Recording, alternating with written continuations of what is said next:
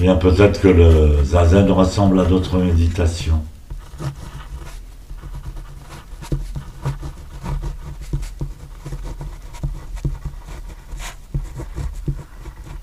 Mais quelle est la spécificité du zazen par rapport aux autres méditations assises?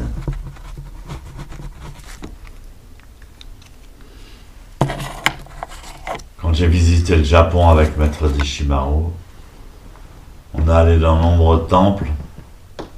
Et par exemple, dans les temples Tendai, où ils pratiquent aussi le zazen. Mais ils pratiquent le zazen en regardant un mandala.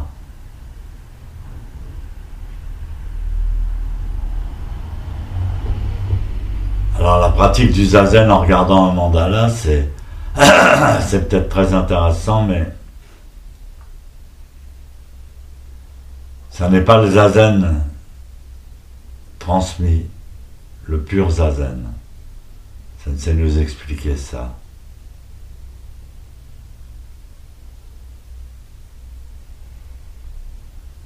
Il y a beaucoup de méditations où on ferme les yeux et on s'imagine dans un endroit idéal, d'un lac. On ressent le bien-être, le calme. On ouvre son cœur, on est heureux. C'est certainement très efficace, mais ça n'est pas le zazen.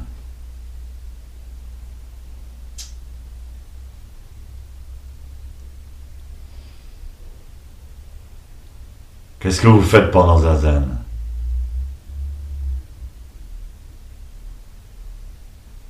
On fait rien.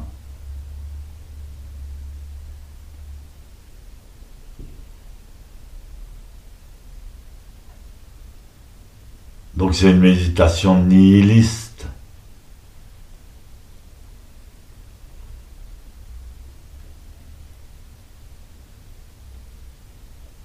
Zazen, on ne fait pas rien, puisqu'on intègre, on fait vivre la posture du Bouddha.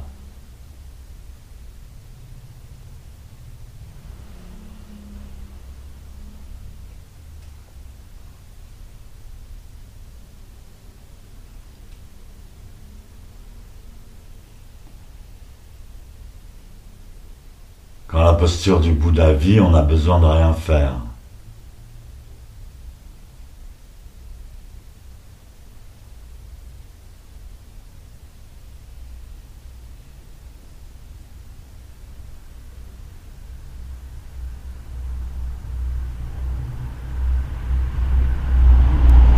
L'attitude de l'esprit en zazen, c'est l'attitude du corps lui-même.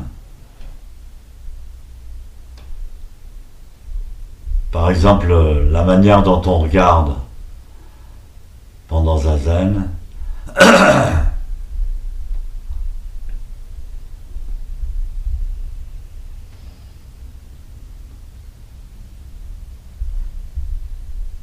On ne doit pas fermer les yeux.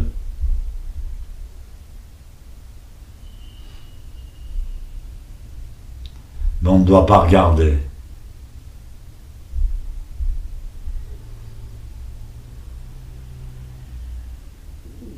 On perçoit les objets, mais on ne les identifie pas. Dans le Zazen il y a marqué sans toucher l'objet.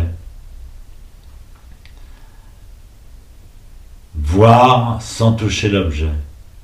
C'est-à-dire qu'on voit l'objet et en même temps on voit le non-objet.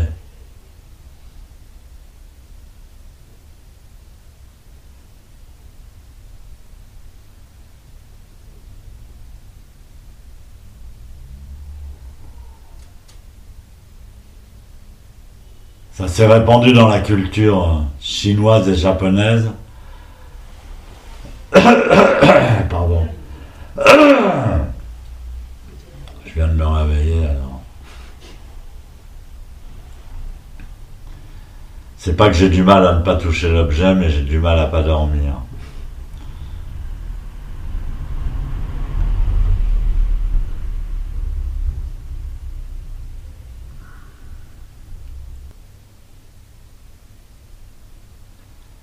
Donc j'en parlerai plus profondément dans le prochain coup de scène.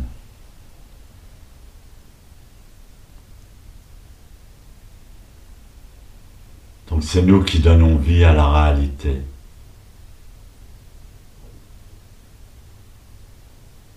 En la regardant, en la parlant, en la respirant, en la goûtant.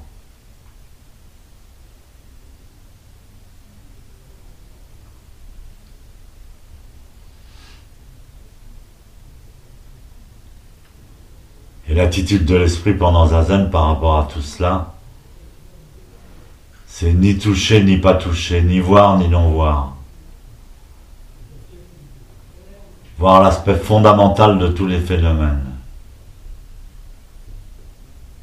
sans les regarder.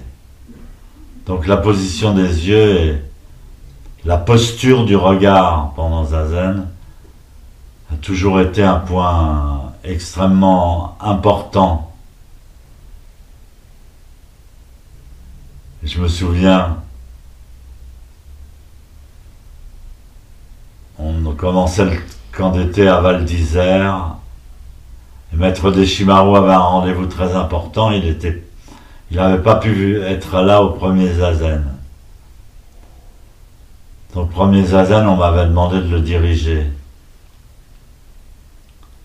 Il y avait 200 personnes, on était serrés comme des sardines dans un hôtel de Val d'Isère.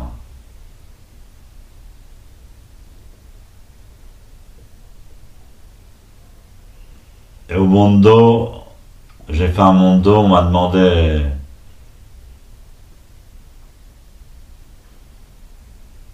des tas de détails sur le regard, les yeux.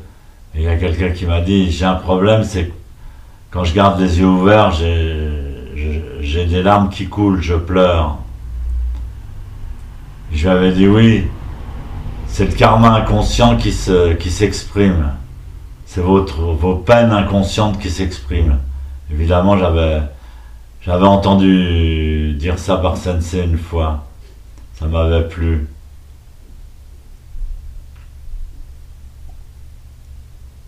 Quand Sensei est arrivé, Philippe Coupé lui a raconté le monde d'eau. Stéphane, il a raconté que si on avait les yeux qui pleuraient, c'est parce que c'est la tristesse inconsciente qui s'évacuait par les yeux. Ça a toujours été un point, surtout pour les débutants, de savoir comment est-ce qu'on doit fixer le mur, est-ce qu'on doit regarder un point spécial.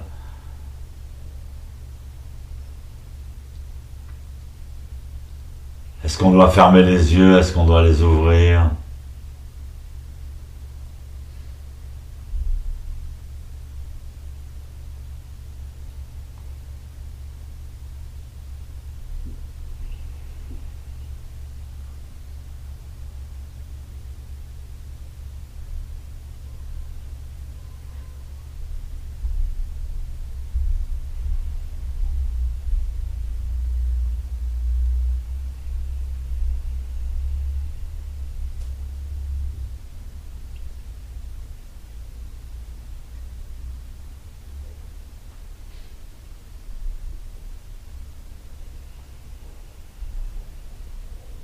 Est-ce qu'on doit loucher? Est-ce qu'on doit avoir trouble? Est-ce qu'on doit regarder nettement les choses?